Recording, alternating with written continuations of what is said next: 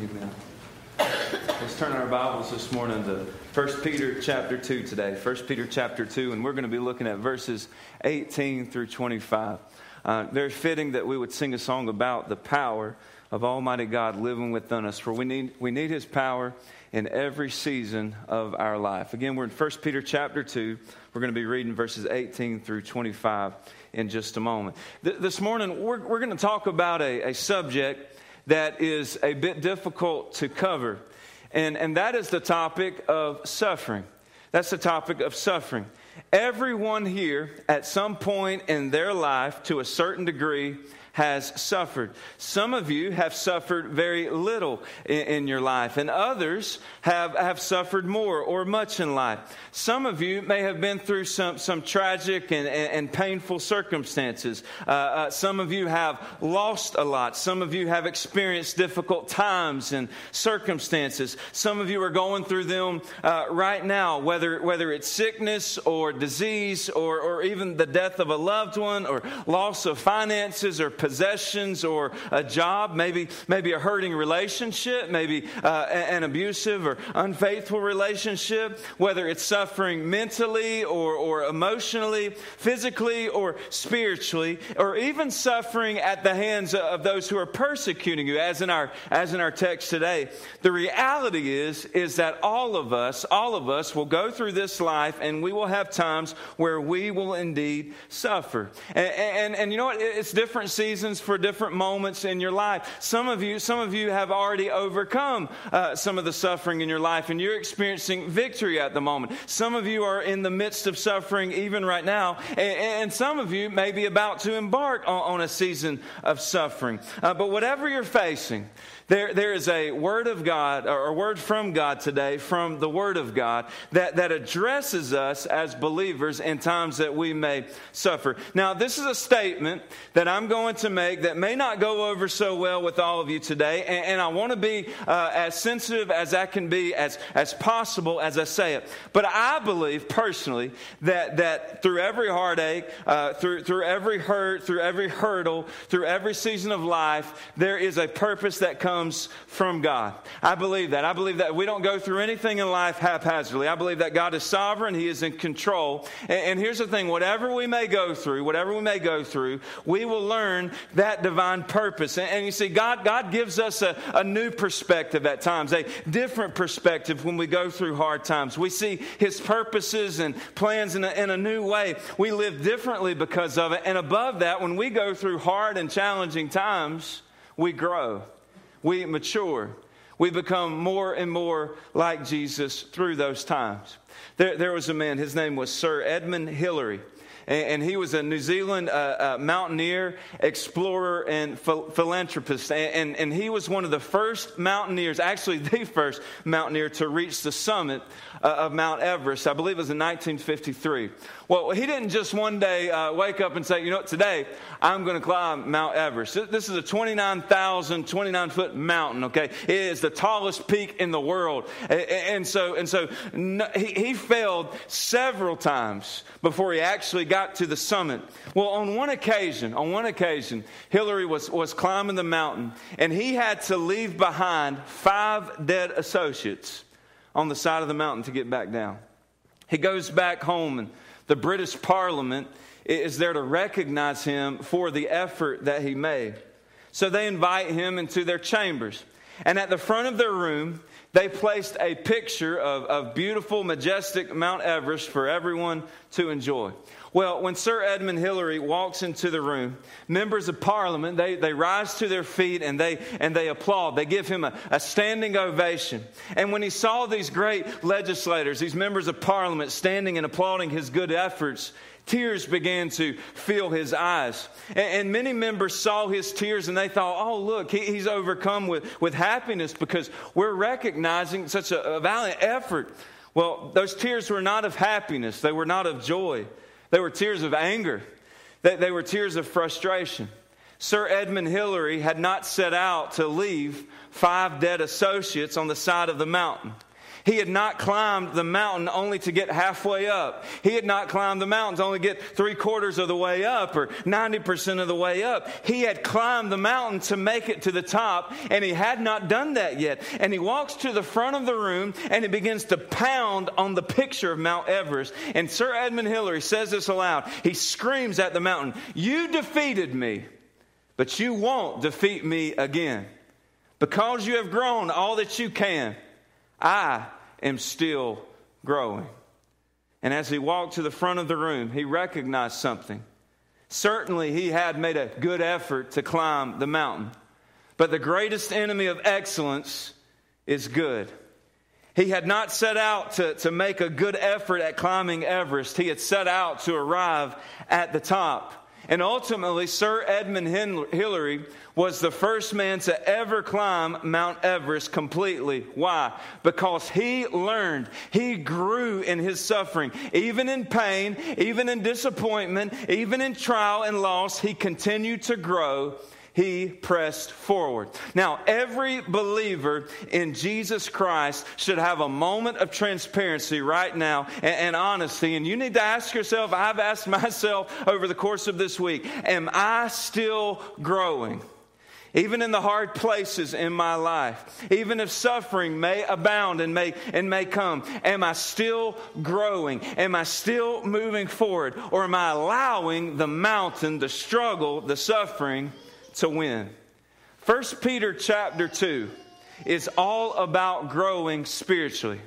We are becoming, through our circumstances, more like Christ. We are daily to be set apart for the glory of the Lord Jesus Christ before those in the church, those are those who belong to Jesus, but also before those who do not know Jesus. And there are certain attitudes and there are certain behaviors and there are certain actions that must be surrendered to Christ and forsaken, while other actions, while other attitudes must be worked on and implemented so that Jesus may be more may be seen more clearly in my life so that his name and kingdom will be further glorified. Otherwise, if they see my flesh and they see me and they see me in the midst of my struggle and allowing that struggle to win, my witness, my testimony could be lost. You see, we have a responsibility. We have a calling as living stones, a chosen generation, a royal priesthood, a holy nation, God's special people to give praise to Christ who has called us out of darkness into marvelous light. And as pilgrims, as travelers, passing through this life into the next, our conduct, our character is to be honorable among all people. Now, now last week in 1 Peter chapter 2, he begins to show us how we're supposed to grow as citizens. And, and so we talked about how we're supposed to be submissive uh, to those who have authority over us in government and, and, even in employment. Even those who wish to harm us, we're to be submissive. And, and that leads us into this conversation today about suffering, being willing to suffer for the glory of the Lord Jesus Christ. Now, now here's the thing about this book. This is one of the primary reasons that Peter wrote the, the epistle that we're reading today. It was written originally for pilgrims who were suffering for Christ. And, and through all of this, through storms, through challenges, through trials, through hardships, through suffering, believers are called to set an example. Yes, we're even to suffer differently than that of the world. We're to set an example if we're going through a hard time. Now, where we are in 1 Peter chapter 2 is going to cause us to explore two different subjects. One is going to be about how we should serve in the workplace. The other is about how we should suffer. And Peter takes the opportunity, and you're going to see it, you're going to see it. Peter takes the opportunity to transition from submission at work to suffering in the world. And that's what we're going to do today and tonight as well as we study God's word. So let's read together 1 Peter chapter 2 verses 18 through 25. And as we give reverence to the word of God, I'd like to ask you to stand as we read scripture today. 1 Peter chapter 2 starting in verse 18. This morning and tonight I'm going to share with you three statements that support our calling to be set apart as sufferers for the Lord Jesus Christ. Verse 18. Servants. Some of yours says slaves. We'll talk about that in a moment. be submissive to your masters with all fear, not only to the good and gentle, but also to the harsh. For this is commendable, this is favorable, this is gracious. If because of conscience towards God one endures grief, suffering wrongfully. For what credit is it when you are beaten for your faults? You take it patiently. But when you do good and suffer, if you take it patiently, this is commendable before God. For to this you were called, because Christ also suffered for us, leaving us an example that you should follow his steps, who committed no sin, nor was deceit found in his mouth, who, when he was reviled, did not revile in return, and when he suffered, he did not threaten but committed himself to him who judges righteously, who himself bore our sins in his own body on the tree, that we, having died to sins, might live for righteousness, by whose stripes you were healed. For you were like sheep going astray, but have now returned to the shepherd and overseer of your souls. Let's pray for a moment. Father, as we read this passage of Scripture and study this passage of Scripture today, I pray you would show us what it looks like to be set apart even in the midst of suffering, even in the midst of in, in unfair working conditions when life is hard. I pray, God, I pray that you would give us the grace and you would show us how to suffer in a way that would honor the name of the Lord Jesus. I know that this is a different topic but I understand the importance of preaching through the entire counsel of the Word of God. And I pray that somehow, some way, the words that I, that I give today would be your words on their hearts and would change their life for eternity and make them further and greater disciples of Jesus Christ. And I pray this in the powerful name of Jesus. Amen. I'm going to give you just a couple of statements this morning, and, uh, and then I'll give, I'll give one this evening to finish up the message. But here's the first thing I want you to see in this text. The first is this there is a call to submission, even if it means suffering. There is a call to submission, even if it means suffering. Now, now, as I said earlier, to keep things in context, uh, uh, when I'm talking about context, all right, well, I'm talking about the setting, I'm talking about the background, I'm talking about what Peter meant then and what it means now, what God want us to, wanted us to learn then and now. I, I should take the word for what it means and apply it for here now. The word of God doesn't change, and so times may change, and people may change, and culture changes. God's word doesn't change. So, so in, in Peter's day keeping things in context, in first century Rome, he is writing to address believers at work. Okay, so he's talking to working servants. He, he's talking about what their example should be like before government, before those that they work with that, that are over them. Now, he's writing to talk about their example and what it should be like at work. How many of you, by show of hands today, love to work? How many of you love your work? Okay. Uh, do you love your employer? How many of you love your employer? All right. How many of you love to do what you get to do and you're excited about it all the time? It's getting less and less. Okay. Do you wake up in the morning and say, Praise God, I get to work today? Nobody. Okay, okay. Now, now, I don't want to get anybody in trouble today who may not be satisfied, okay, with, with their current work situation. So I'm not going to ask you, those of you who don't like your work, okay, see what I did there?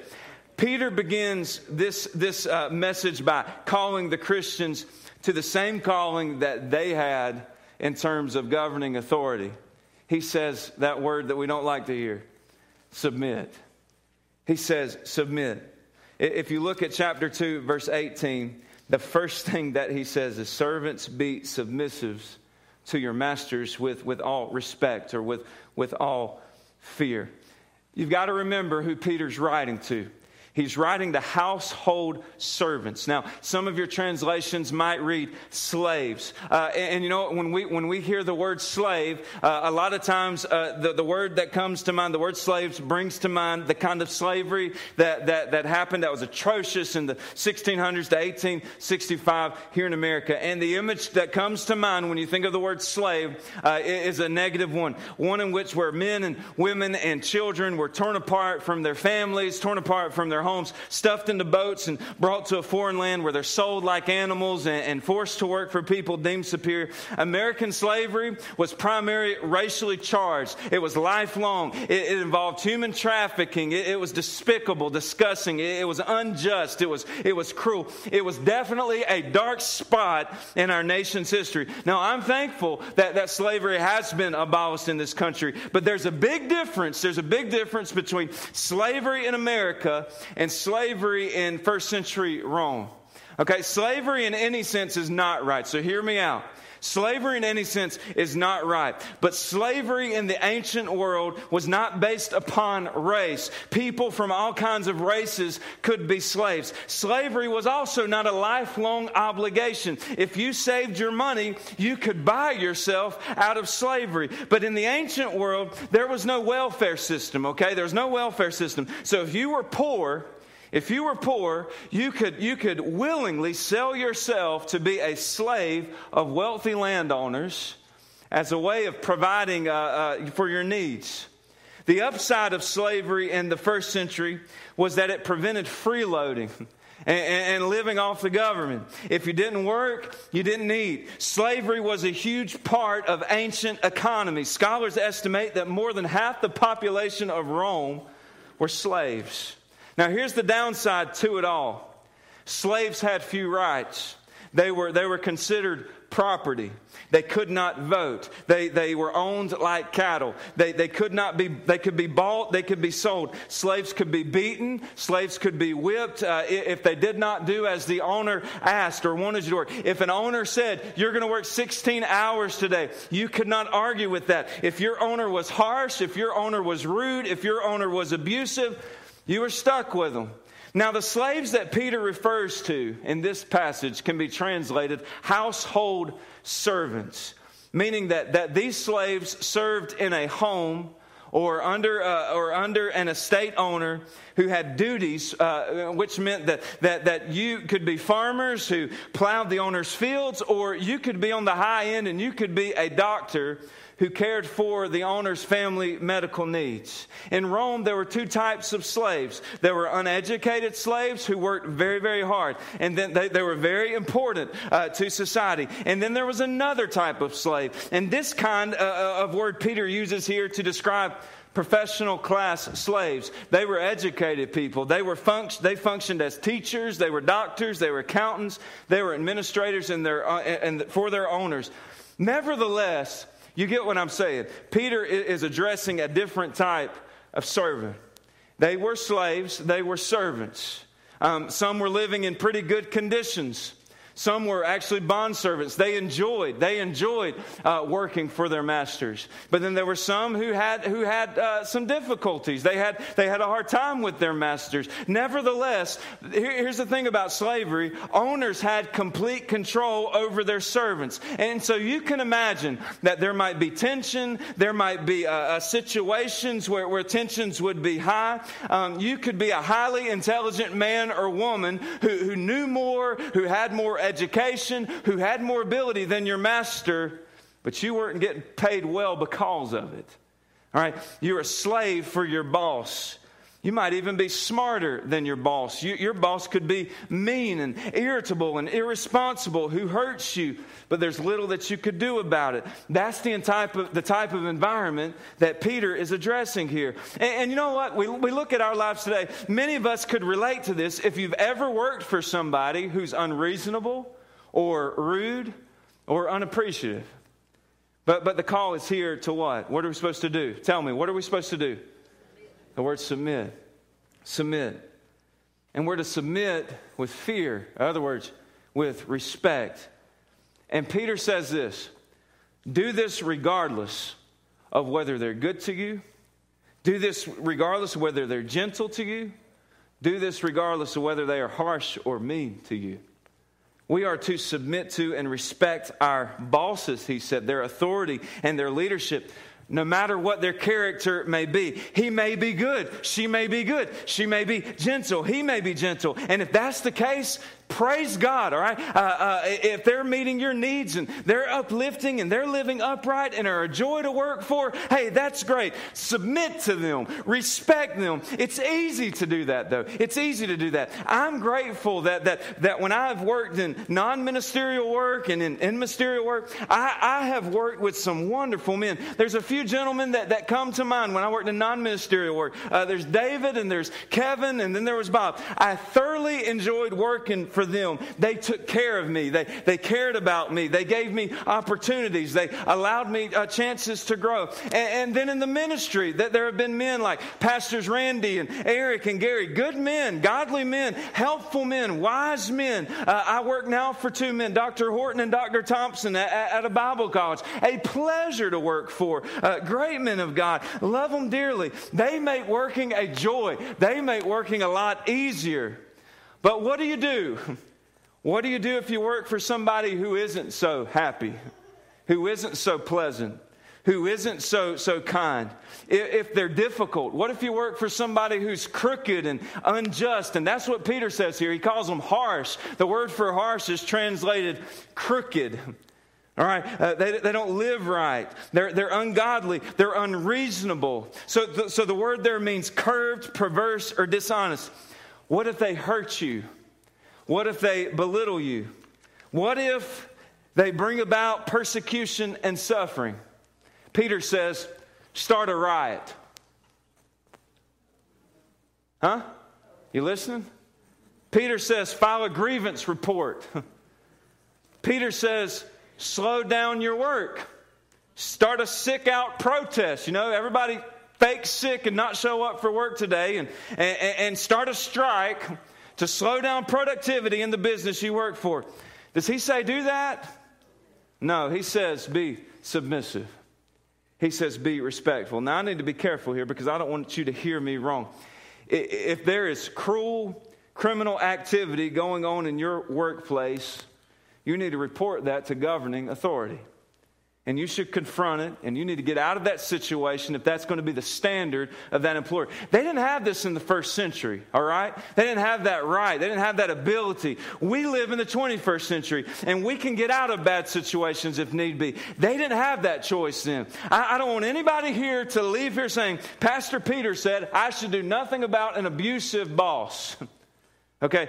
That, that's not what this text is about this is about submission to those who are not so kind to you. This is about being obedient and submissive to God's will for your life, even if it means suffering at the hands of those who are unkind to you. We are to be submissive to those who are over us, whether they are kind or unkind. Sometimes you may be wronged by an unbelieving coworker or a supervisor or a believing coworker or a supervisor. Even if you're not in the wrong, you may be suffering for it. God will give you the grace grace, Peter says, God will give you the ability to submit to and respect those who are over you, even if they are not good for you. And you may have a problem right now with the message that you're hearing. And you might be sitting in your seat right now and you're stewing over what's being said because you've been told you have your rights and that's not what you've taught your children. And you were taught to fight and you were taught to demand respect and not be pushed around by anybody. And I hear you. But what does God's word say? What does the word of God say? What governs your life? Because the human tendency is to fight. Somebody haul, you know, says something out of the way to you and knock them flat on their back. That's the human tendency, right? The human tendency is to cause a ruckus. Uh, the, the, the, the, human tendency is to demand respect back at you if they disrespect you. The human tendency is to try to get even. The human tendency is to try to get that guy in charge in trouble for the way that he is or she is hard on you. But that's what flesh does. Anybody can fight back. Anybody can pick a fight. Anybody can argue. Argue. You see that all over the news today. People fighting for rights. Not saying that there's not a time and place for them. Some movements for, are for right, like the fight for the slave to be free. That's right. women's rights in the 1920s to vote and to have equal opportunities for jobs and pay, racial uh, de- desegregation in the 50s and 60s. Those are issues worth fighting for. But my boss is mean to me. Is that worth fighting over? My boss is unfair to me or works me too many hours or maybe even belittle me or make fun of me at time or give me a hard time or never gives me the right days off or always puts me working with this group or that group that I don't want to work to. Peter's like, why, why, why? Anybody can pitch a fit. Anybody can fight back, but the spirit called believer in Christ is controlled, is compelled by the Spirit of God, and you let the Lord fight those battles that you face. And the point in this part of the passage is this recognize leadership, respect leadership, submit to the authority that's over you, even if you don't always agree with them. Because here's what they're going to remember your attitude. Your attitude is very important because this is where I think it applies mostly to us today. If you're in an environment that you don't like and you spend your time complaining and criticizing and arguing and fighting and failing to work hard and you end up slacking off in your job or you don't show up because you, you don't like the one who's in charge and you're failing at your calling and your responsibility, first and foremost, as a Christian, to respect and submit, that kind of work ethic, that's pathetic. And that's not a great testimony for someone who's saying, I'm following Jesus with my life. You work hard regardless if they're fair to you. You be the person that is integrity filled and godly, even if they're not. Regardless, submit to your employer as if they were the Lord Jesus Christ Himself. That's what this is all about to begin with. You glorify Christ and you honor Christ because the reality is this not everybody here is going to work for Christian people.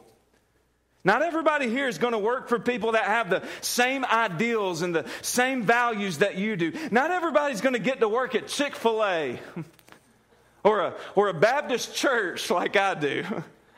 I'm in an exceptional job. And those of you who work in a good God honor environment, that is fantastic. But not everybody's going to get a chance to do that. And if you're faced with a difficult circumstance, you are called to submit because you are set apart in your character and your conduct and your Christ likeness, even if you suffer for it. I'm sorry to hear if you work in a harsh environment. God has allowed that for a purpose too.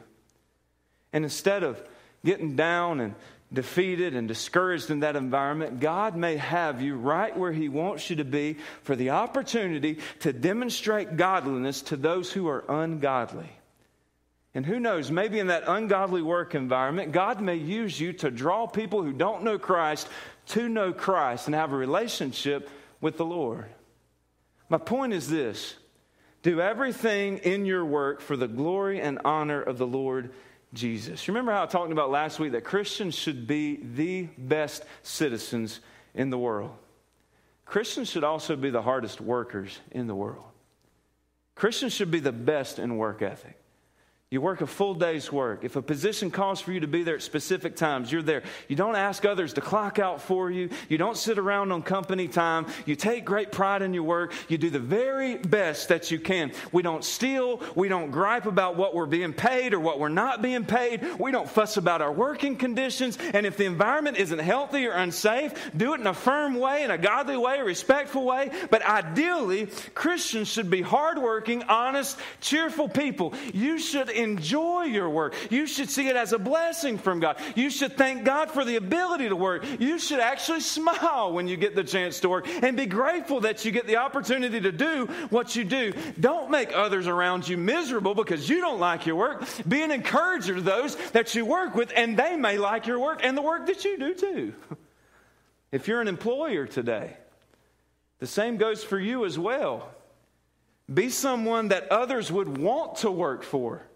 Honor Christ in the way you lead. Lead by example. I think about uh, uh, the book of Ephesians, chapter 6, verses 5 through 9, that says, Bondservants, be obedient to those who are your masters according to the flesh, with fear and trembling and sincerity of heart, as to Christ, not with eye servants as men pleasers, but as bondservants of Christ, doing the will of God from the heart, with good will doing service as to the Lord, not to men, knowing that whatever good anyone does, he will receive the same from the Lord, whether he is a slave or free. And masters, do the same things to them, giving up threatening, that, that knowing that your own master is also in heaven and there's no partiality with him.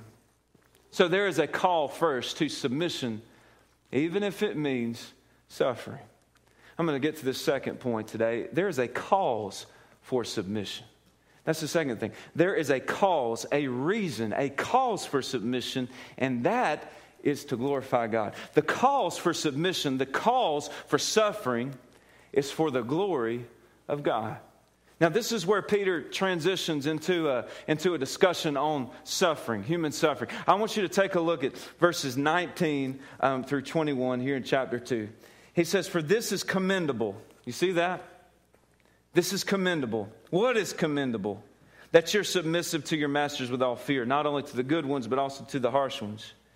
This is commendable if, because of conscience towards God, one endures grief, suffering wrongfully. For what credit is it when you are beaten for your faults, you take it patiently? But when you do good and suffer, if you take it patiently, this is commendable before God. For to this you were called. Folks, it should not matter if you're the chief executive or the custodian, whether you've received a pay raise or you haven't had one in a decade. It shouldn't matter if you work for a good, respectable employer or the devil himself. What is important is that you maintain a testimony that glorifies Jesus in all that you do before a world that is always watching what you're about and what you say and what you do. They don't know him as Savior. Your work is an opportunity to be a witness for Christ. Peter says, This is commendable. What is commendable? Doing your work for the Lord, submitting to leadership, honoring Christ as you honor others. That is commendable. And you know what else is commendable? Even suffering to those who may be harsh to you. Now, your version of the Bible might say, For it is favorable it's commendable. It is favorable. It may say that God is pleased, or it may say that it is acceptable or a gracious thing when suffering unjustly. Uh, uh, the King James Version says, when enduring unjust treatment, you do it with patience. This is thankworthy, the King James says, if a man for conscience towards God endures grief, suffering wrongly. In so many words, okay, in so many words, God is pleased. Favor is given to me. Grace is extended to me. When believers do their work with a humble, submissive attitude towards their, their leaders, but also towards those who work with them, even if they are receiving the harsh end of the deal, God is honored and God honors you. Peter says, God is pleased when, when you endure brutal treatment. God is pleased when you don't retaliate. God is pleased when you do as James says and count it all joy when you go through diverse temptations, for in that moment you are being perfected. The greater blessing and benefit will go to the one who suffers. The Word of God promises that. You are blessed, the word says. You are favored. Grace is extended to you because you realize that even in harsh trials and suffering, you recognize that through it all, God is in control. Now, now, this is where the passage of Scripture takes a turn and speaks into the lives of those who are struggling, who are going through hard times and sufferings altogether. Now, I know that I've spent the most part of my sermon getting to this point, so please don't lose me here. And if I've lost you, it's time to, it's time to wake up because you want to hear this. If you are suffering today, if you are going through a hard time today, if your life is in a rough spot, if you are being challenged, if you are being tried, if you have experienced loss or are going through a grievous time, enduring it while giving praise to honor the Lord Jesus Christ will glorify God. And, and your circumstance won't be glorified, Christ will be glorified. It makes much of Him and not what you're going through. It builds up your witness and testimony, and it reflects maturity and perseverance and character and perfect patience and spiritual growth and completion. That's what, that, if you're suffering and you're doing it in the name of the Lord, that's what God is at work in your life for. Instead of focusing on what is temporary and fleeting, like your circumstance, because the truth is, the season that you're in right now, Ecclesiastes says, will come to an end. The writer says, focus on what is eternal. Knowing that God is in control in every circumstance gives you belief and gives you reason to keep on pressing forward. We walk confidently in God. And, and, and, in that, we will be blessed by God and honored by God and rewarded by God. This goes all the way back to your scope of work. This steps into the realm of everyday circumstances that you face. So today, if you are sick, God be glorified in the midst of your illness. To his glory and praise through your treatments, to His honor and glory through the surgeries, through, to His honor and praise through your recovery, through your rest, through the, through the best and the worst of the sickness. Your suffering can bring praise to the Lord Jesus if you will allow for it to happen. If you're in a dry season of work, and, and, and, you're not making the, the money you prayed you would make, or, or you're, not, you're not getting the business that you had hoped uh, that you would get, or, or you're struggling to find work, or, or you have very little to your account right now, uh, may God still be glorified in the desert. Okay, in the times when you have very little.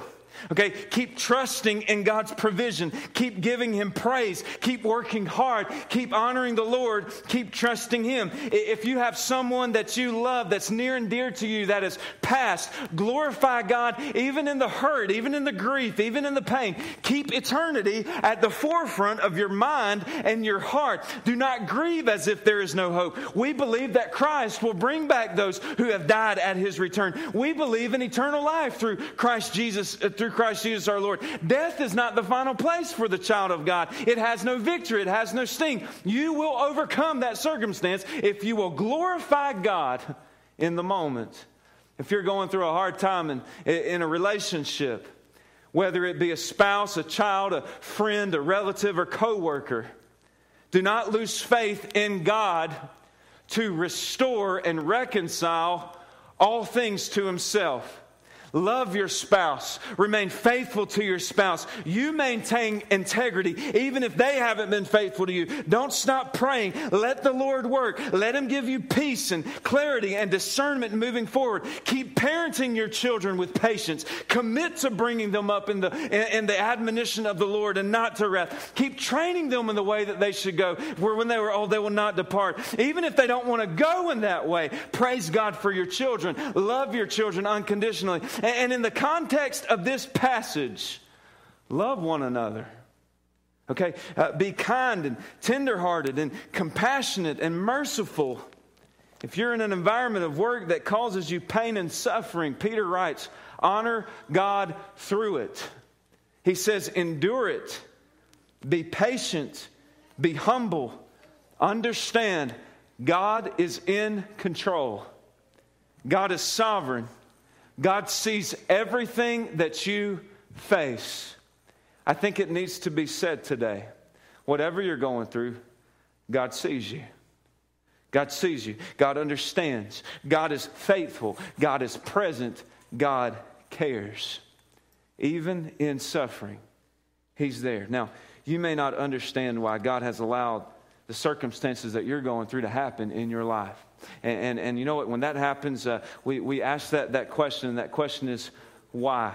You, you, you look, but you can't see the Lord. You question the purpose behind the pattern of events that have taken place. But be rest assured, God is the designer of it all. And God is in the midst of your circumstance, and He is and He has He has willed to work good in those circumstances because you, as His child, are called according to His purposes. God is going to finish the good work that He began in you. He will be faithful. Just hold on. Your submission and your suffering is for the glory of God. The Word of God says that is the reason. That is the cause. The cause for submission and suffering it's for the glory of God.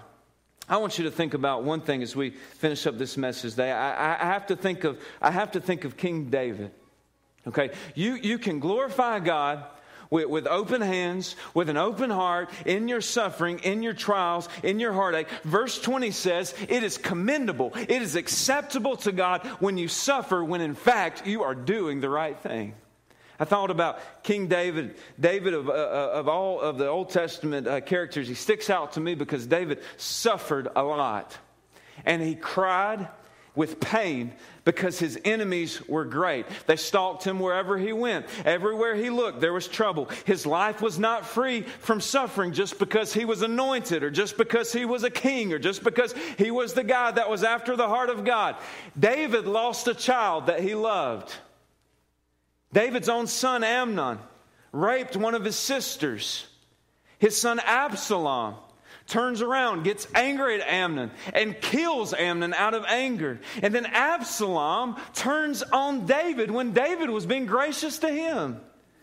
And a good number in David's kingdom actually turns on David and they begin to follow after Absalom. And so they make the kingdom kind of one sided with Absalom instead of David, wanting Absalom the sinful man to be the new king.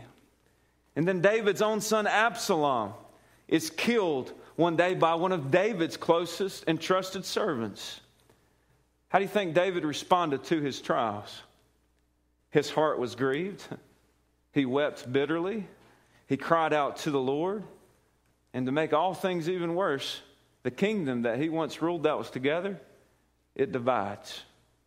Now, in the midst of those trials, only David could write the 86th Psalm, where he said things like, Bow down your ear, O Lord, and hear me. I am poor and needy. Rejoice the soul of your servant, for to you, O Lord, I lift up my soul. In the day of my trouble, I will call upon you, for you will answer me. For you are great, and you do wondrous things. For you alone are God. Teach me your way, O Lord. I will walk in your truth. Unite my heart to fear your name. I will praise you, O Lord my God, with all my heart, and I will glorify your name forevermore. Did you know the 86th Psalm was written when Absalom turned on his own father, David? How about the 56th Psalm, where David said, Be merciful to me, O God for man would swallow me up. Fighting all day, he oppresses me. My enemies would hound me all day. For there are many who fight against me, O Most High. Whenever I'm afraid, okay, whenever I'm in a struggle or whenever I suffer, whenever I'm afraid, I will trust in you. And God, I will praise his word. And God, I have put my trust. I will not fear what can flesh do to me? You number my wanderings. You put my tears in your bottle. Are they not in your book? When I cry out to you, then my enemies will turn back. This I know because God is for me. In God, I will praise His word. In the Lord, I will praise His word. In God, I put my trust. I will not be afraid. Vows made to you are binding upon me, O God. I will render praises to you. You have delivered, David writes, my soul from death. Have, you have not kept my feet from falling that I may walk before God in the light of the living. Do you see the pattern here? God is faithful, God is there. God is worthy to be praised even in suffering, even in hardship. When we encounter trials, whether they're at work or beyond work, they are opportunities to glorify Jesus. The scripture says today, you will be blessed, you will be honored later in the Lord's presence as you glorify Him now. Now, I know that, that my time is up, but I cannot leave this message with at least shedding light on the point that I'm going to make tonight, and that is this the chief example for all suffering is Jesus Christ. If there were ever a supreme example to look to in the midst of suffering, we should look to how Jesus handled his trials and his circumstances. That's why Peter wrote in verse 21 For to this you were called, because Christ also suffered for us, leaving us an example that you should follow his steps. Christ is, is the example for everything in life, including on how to suffer and how we should respond to it Christ endured, yet he did not retaliate. He committed himself to righteousness. He allowed God to work in his circumstances. He gave the Father all the praise and the glory, even when he was going through difficult times. We are called, verse 21 says, to walk in his steps. We are to be set apart like him in every way. And my question as we close out today is this Are you in step with Christ? Are you in step with Christ? Will you walk in step with Him, follow His example, even through life's most difficult moments? Let me pray with you today. Father, I know that this is a, a text in which it can be hard to discern what Peter's trying to talk about. Is he talking about submission to just leaders, or is he talking about suffering? Is he talking about them all together? I hope that all throughout, throughout this message today, we were able to hear one clear word, and that is glorify God even in suffering. Glorify God even in hardship. Glorify God when life is not going as I planned, when life is not going as I would have written it out.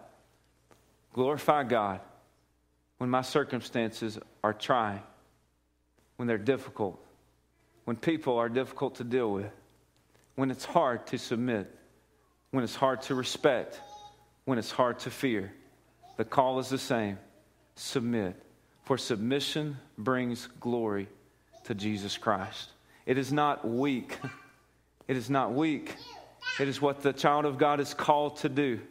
It sets us apart from being an angry person. It sets us apart from being, a, from being a fighting person. It sets us apart from being quarrelsome. It sets us apart from being ungodly in character, in, in, in language, in thoughts, in action. We're called to submit, not out of a sense of duty to man. We're called to submit out of a sense of honor and glory to the Lord Jesus Christ. And I pray that that is heard and that is seen in this room today regardless of what we may face, even if it brings suffering, unheard of suffering, we are called to glorify you and you alone. Father, I pray today um, for, for the one that is having a difficult time heeding to your word this morning. I pray for the one that doesn't know Christ this morning. I pray that they would, they, they would first submit to God that they would first know Jesus as Savior and Lord. And so there may be someone in this room today that's saying, the, the reason I have a hard time getting along with other people is because I don't have a right relationship with you. And so, Lord, maybe today someone wants to give their heart to Christ, understanding that Christ suffered, bled, and died for us. Christ submitted to hardship and, and suffering for us, for, for our eternity's sake. And so may they see that and may they know that and may they believe that today if they've never given their heart to Jesus. I pray for those that are in the room, and there, there are probably many that are suffering in some way, shape, or fashion this morning. I pray that they would be able to lay their circumstances down at your feet, that they would be able to trust you and honor you and glorify you, even if their life is difficult. God, may we give you, may we give you the circumstances that we face. May we understand, may we understand that you are sovereign. That means you are in control of everything that we face. And when we choose to glorify and praise your name, Jesus is lifted up. Christ is lifted up. Others see him through us. That is the whole purpose of walking in step with you, so that others are drawn into relationship with you. So, Lord, if there's someone today that is going through a trying, difficult circumstance, maybe they're maybe they are going through hardship. Maybe maybe some of the some of the uh, topics that I covered um, to describe that suffering fits them right to right to a point. I pray today that they would just give them all to you, that they would surrender everything to you, that they would trust your plan, even if it doesn't make sense. That they would trust your ways, even if they don't have answers. That they would trust, God, what you are doing even above what they would like to do in response. God, speak to our hearts today. Challenge us. Challenge us today.